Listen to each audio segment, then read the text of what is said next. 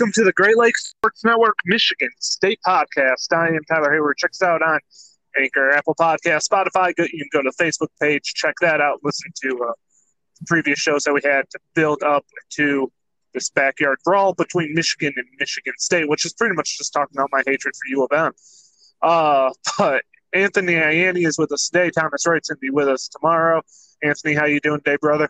Doing good, Tyler. How about you, sir? I am doing well. If you like this content, you like AI, uh, do us a favor, share, subscribe, rate, review, whatever it is that you need to do. We would really appreciate that. Um, Anthony, look, we're going to talk about the game, um, obviously, because that's what I told you we were going to talk about. But I kind of want to ask you a question about the optimism or lesser of a basketball, because, well, obviously you're a basketball guy. You got the Final Four rings to prove it. Um, and I'm just a basketball guy, anyways. So, uh, look, they went down to Tennessee.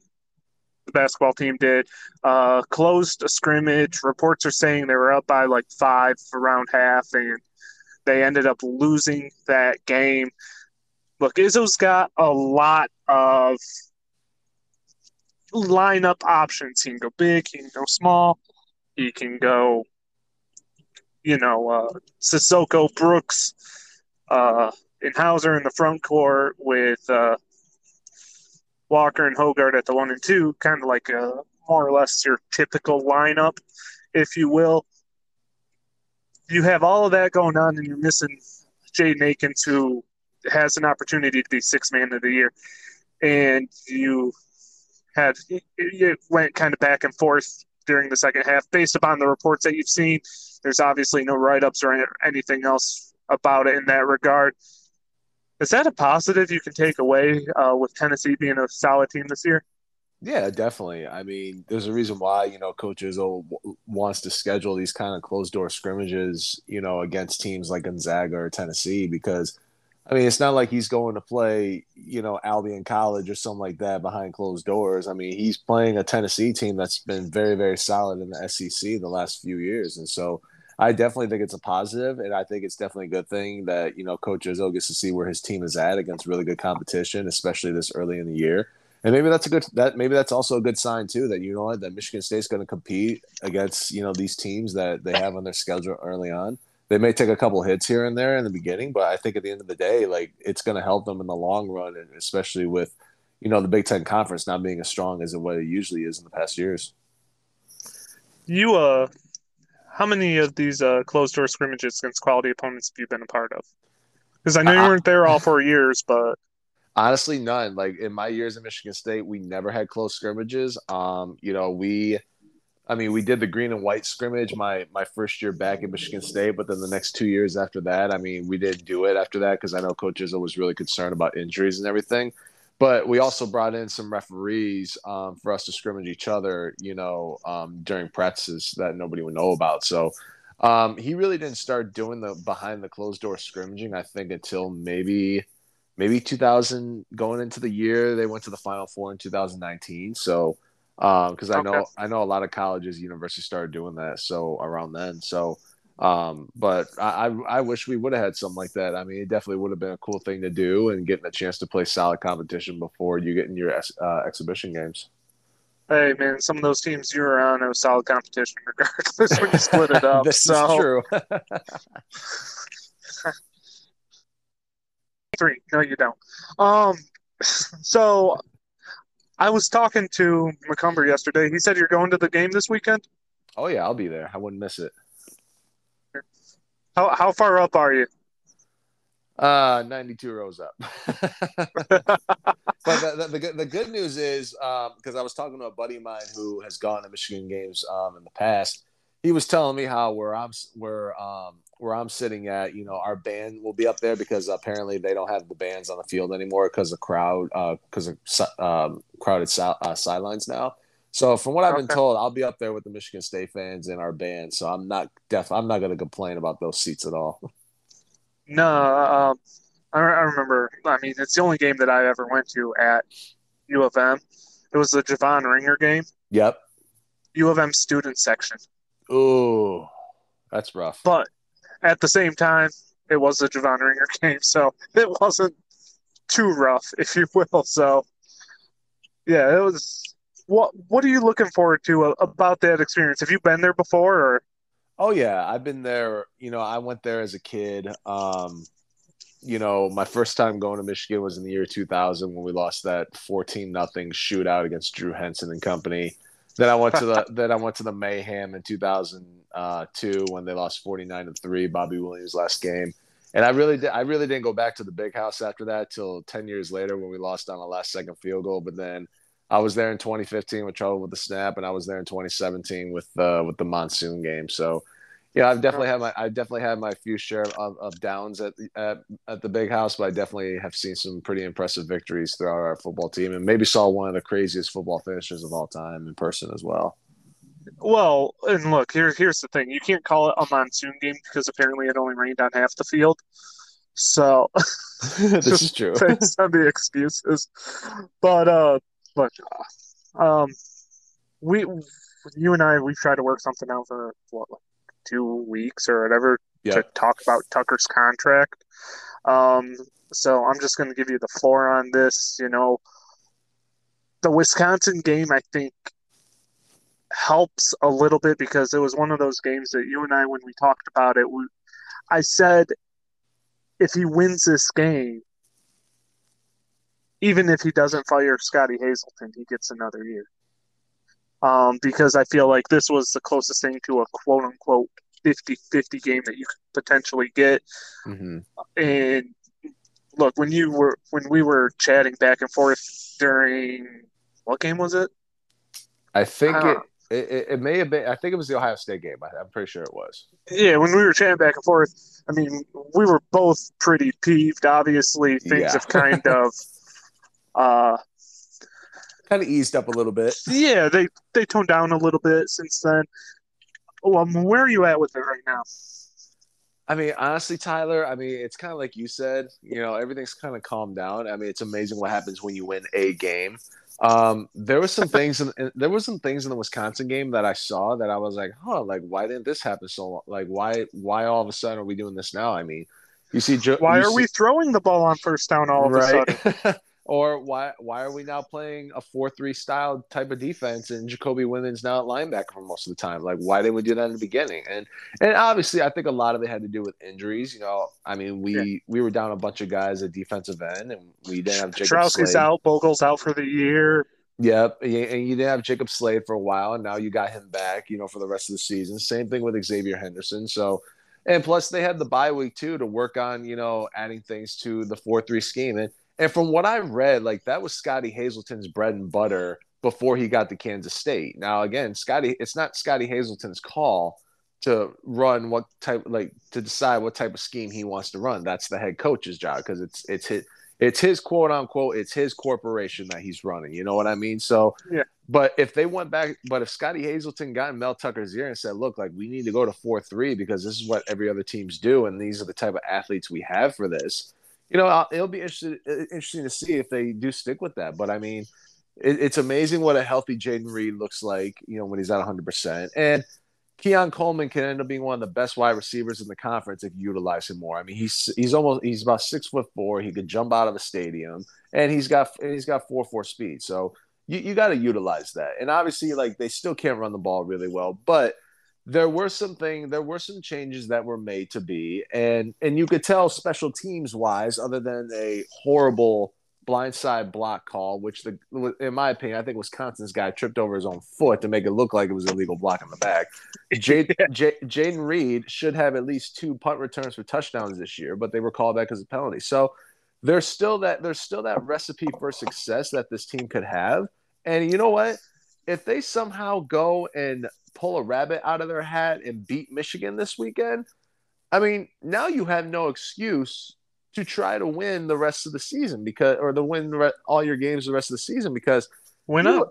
It, right. If you because if you look at the help schedule, me cover the over seven and a half games. So well, the, the, there you go. Because if you look at the schedule, Tyler, I mean, I mean Illinois. I mean Illinois is a good team, but are they really that good? I mean, looking at the Big Ten West, I mean, I don't think I don't think Illinois is that good. And you got you you got Rutgers at Indiana at home that you should beat, and you got a Penn State game that, in my opinion, is probably a 50-50 game because, like, I don't think Penn State's that great. I don't think James Franklin good. can choke. They, right, and they and have a to, ton of talent. Yep, and and he loves to have it, and he loves to start fights in tunnels, apparently in football stadiums. Um, but honestly, man, like I love peanut died... butter and jelly. There you go. But like, but so so I mean, it's definitely died down for me, but I'm still.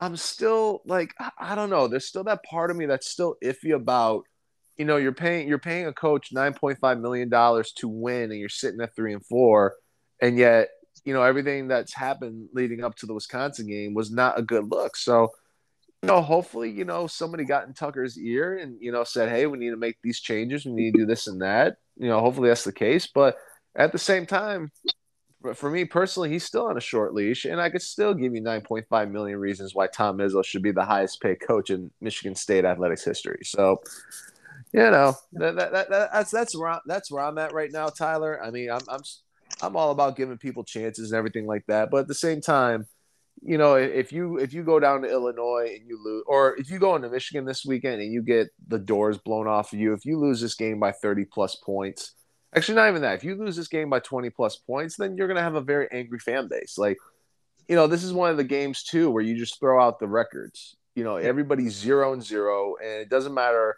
if Michigan State's 0 and 5 and Michigan's 5 and 0, or if, the, if it's the other way around you're gonna get each you're gonna get each team's you're gonna get each team's best shot. And I think and I think that's the one thing that you know a lot of Michigan fans are forgetting is like you're gonna get a fighter's you're gonna get a puncher's chance against you know Michigan State on Saturday.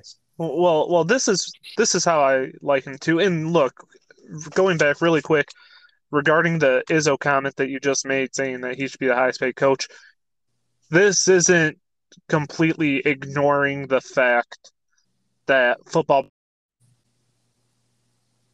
bring more money than you know any other program it's uh, one of those situations like you're not oblivious to it and i just want to make that clear for the listeners you know when we talked about it he said i know that football brings more money than anybody but there's a reason right. izzo should be and i think it's i mean for me it's more his ambassador type role to the school as well um, i think that kind of catapults him in that regard um, because you don't see it. You don't see too many other coaches in that role. Some guys are just coaches. He's everything for the school, um, more or well, less. Well, like, well, that too, Tyler. And you look at you know Coach Izzo's history too, based on what he's done. Like he he took a Michigan State program at the time that wasn't exactly the greatest, and then he's built it into a national powerhouse. Like he's put it up there with the Dukes and the Kentuckies, even the North Carolinas of the world today. And you know, I, I have nothing against Mel Tucker. Like I love him. Like he, he's a great guy. I've met him before, but you know, I think as far as like the contract goes, like if you if you're like let, let's be honest, like I, I know Mark Dantonio made a little bit more than, than Coach Izzo did, but like I mean, if anything, like I, I could see I, I can't remember what Mel Tucker's starting salary was. What was it like four million dollars? No, it was more than Dantonio, I think. Yeah, it, it might have been more than Dantonio was. Uh, you know, it, it, may actually it may have been five million dollar contract. I don't know. We would have to go back and look. But even if it was five million dollars, like you know what, you could move him up to like seven million and still pay like Coach Izzo like six point five million like he is now. And so, but I, I think do I think there was a little bit of panic on our end to keep Mel Tucker? Like I think there was, but you know, th- yeah, there were a, good jobs that opened up. Yeah, and and there there's and you know this there's a lot of responsibility when you are getting paid 9.5 million dollars and going and starting off a season 3 and 4 is not what you know is not part of the deal like you're getting paid this amount of money to compete for Big 10 titles and potentially get us back in the college football playoff yeah you've you've you've got to at least be competitive and I mean, I understand that everybody's still kind of young in regard to the class that Mel Tucker has brought in, the classes. Mm-hmm. But with him being such a great recruiter, you know, now it's time to start showing some of that development with guys like I'm trying to think who um Keon Coleman. Obviously, you know, we we see it there, but the guy is obviously just a natural athlete as well you know, putting up 40 point quadruple doubles in high school. But you've got to show me now. Like it's time to start winning because the best players on your team, they're not from you yet. And no. I we need to see it next year. We need to see some of his guys step in to roles that Dantonio guys had. Mm-hmm. Henderson and Slade are back, and I think it's good for them to get that Wisconsin rep in instead of just holding them out until after the bye. Agreed. I thought that was huge, especially yeah. Henderson, who still looked a little hobbled. And I mean, they didn't play him the entire game, but they they gave him some run, um, especially against a run heavy Michigan team because Henderson's a box safety to me. You know what I mean? Yeah. He's one of those guys who will get up in the box, and Michigan is very, very run oriented, even though they have Jesus McCarthy under center. oh, yeah, and, and the thing is, is like there's part of me that really does believe that Michigan will try to stick to the run as much as possible. That they won't throw it like 30 times a game or they won't try to throw like i'm sure they'll try to throw deep balls but the question is you know can jj mccarthy connect on those? And we haven't seen a whole lot this year but i mean i mean the michigan state secondary is still sus right now. I mean we, we don't know you know i mean they they but henderson but, needs to be back to full speed and i'm i'm fine with chuck brantley. He's just undersized. Oh yeah. like he's played he's played well this year i think he he has, and he he's probably going to be, you know, he he'll probably be an All Big Ten corner, you know, next year as a junior. Um, and then obviously they'll get some help on the other side after that. But you know, my thing is, and we and I said this at the beginning, Tyler, like the Michigan State secondary could play the greatest game that they'll play all year on Saturday. They may get they may get two pick sixes on Saturday, and we may win this game by 17 points. Like that's the crazy part. Like there, there's a part of me that really believes that you know what my, my head keeps thinking, okay, yeah, we're gonna go in this game. We got no chance, and we may not win it. But there's also still that part of me that that's like, you know what? We've seen crazier things happen in these rivalry games in the past. So who knows? We may catch Michigan off guard. We may walk out of there and pull their pants down and walk out. Like we don't know we've, what's we've seen less talented Michigan State teams than this year's team beat more talented Michigan teams than this year's team. There's a lot of truth to that. There and really I'm not, I'm not saying this Michigan team's bad. I think they're really, really good. That being said, would they be a playoff team any other year? I'm I don't see anything that differentiates them from other good top ten to fifteen teams through. I don't right. see that. You know, if JJ starts to connect on those deep balls because he's missed a ton this year, or they start utilizing his legs a lot more, um, then I can start to see it a little bit. You know what I mean? Right. Then you then we can start having that conversation. I'm not sold on your secondary. I'm not sold on your back seven. Um, your defensive line is good, especially on the interior. But let's be real, you did lose two first round picks uh, last year. Oh, Jabo would have been if he didn't get hurt mm-hmm. um, during his pro day, and so those are that's what I'm looking at. Um, let me ask you a question. Mm-hmm. If you're Mel, because Jacoby Windmon said something after the Minnesota game that really made me mad. Oh, we thought they were just going to come up in here and run it, and Tanner Morgan ended up looking like Dan Marino. um, and that's never a good thing. Right. Do you sell out against the run against this Michigan team? You know, I, I, think you just go and I think you just play your defense. You know, I, I think obviously you play a three four defense. You do it the way against Wisconsin. You you do it the way you did it against Wisconsin. Obviously, you keep the focus on the run, obviously, but at the same time, you have to keep the focus on the passing game too, because Michigan State's got or Michigan State, Michigan. I mean, we have good wide receivers too, um, but Michigan's also got some good wide receivers too. I mean, Ronnie Bell. I mean, he's he's no joke. I mean Andrel Anthony, I mean, I don't know where he's been this year, but he's still capable of having those breakout games. And the other two wideouts they got are very good too. So I, I think that's the thing. You know, I think Mel Tucker really, really underestimated Minnesota's passing game, which was total disrespect to Tanner Morgan. And look what he did. He sliced well, and diced that Tanner defense. Morgan's right. Right. So, so, but at the same time, you have to respect your opponent in all areas of the game. Just like, just like the game of basketball. Like, it doesn't matter who you play they they practice with the same size ball you do. They practice on the same length court, 94 feet. They play in arenas too. So It's the same thing in this aspect. You respect your opponent in every aspect of the game.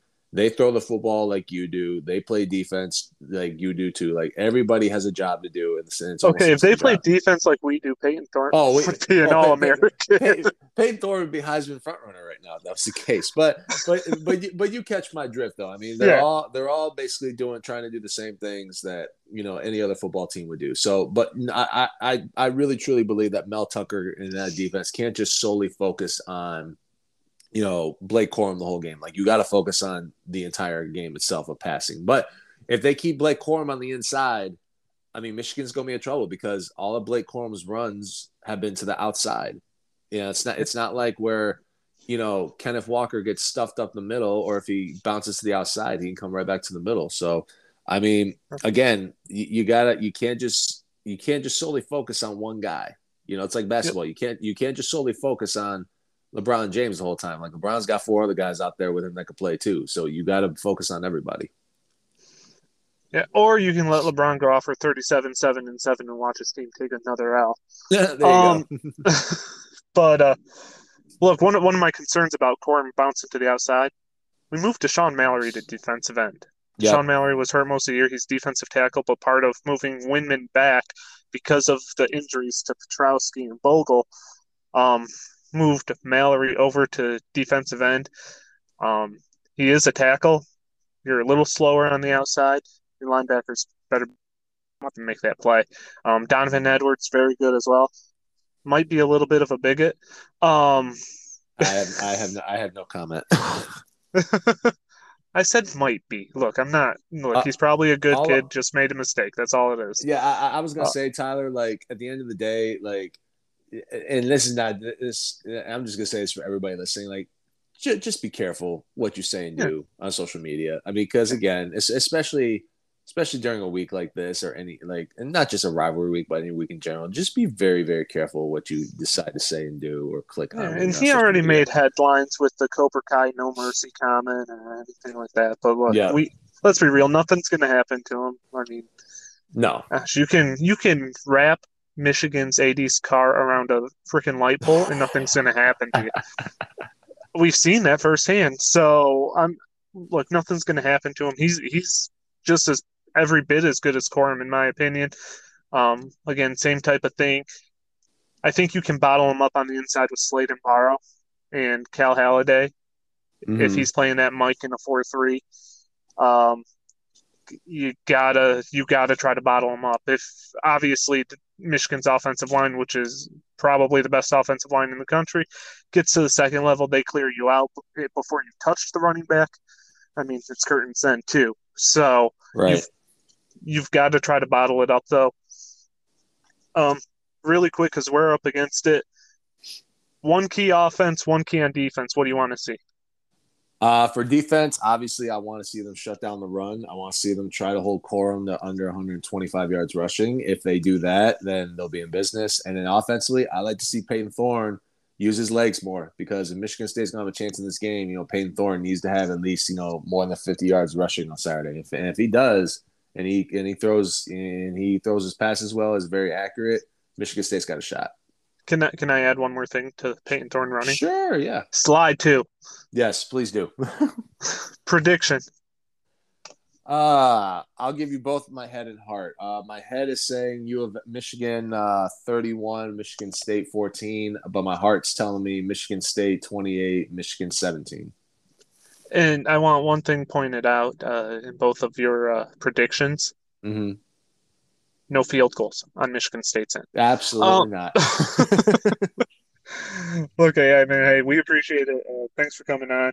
Again, uh, you want to listen to me and Ryan and Sean just completely go off about our hatred for U of M and why we hate them and Mike Morris and everything else. You know, you can check out podcasts on the Facebook page. Uh, Thomas Wright's going to be on. We'll get deep into the X's and O's tomorrow with him as uh, well, we get ready to wrap up this rivalry week. Hey, I, hey, have a good time on Saturday, man. Thanks, brother. Appreciate you. I'm Tyler Hayward. This is Great Lakes Sports Network, Michigan State Podcast.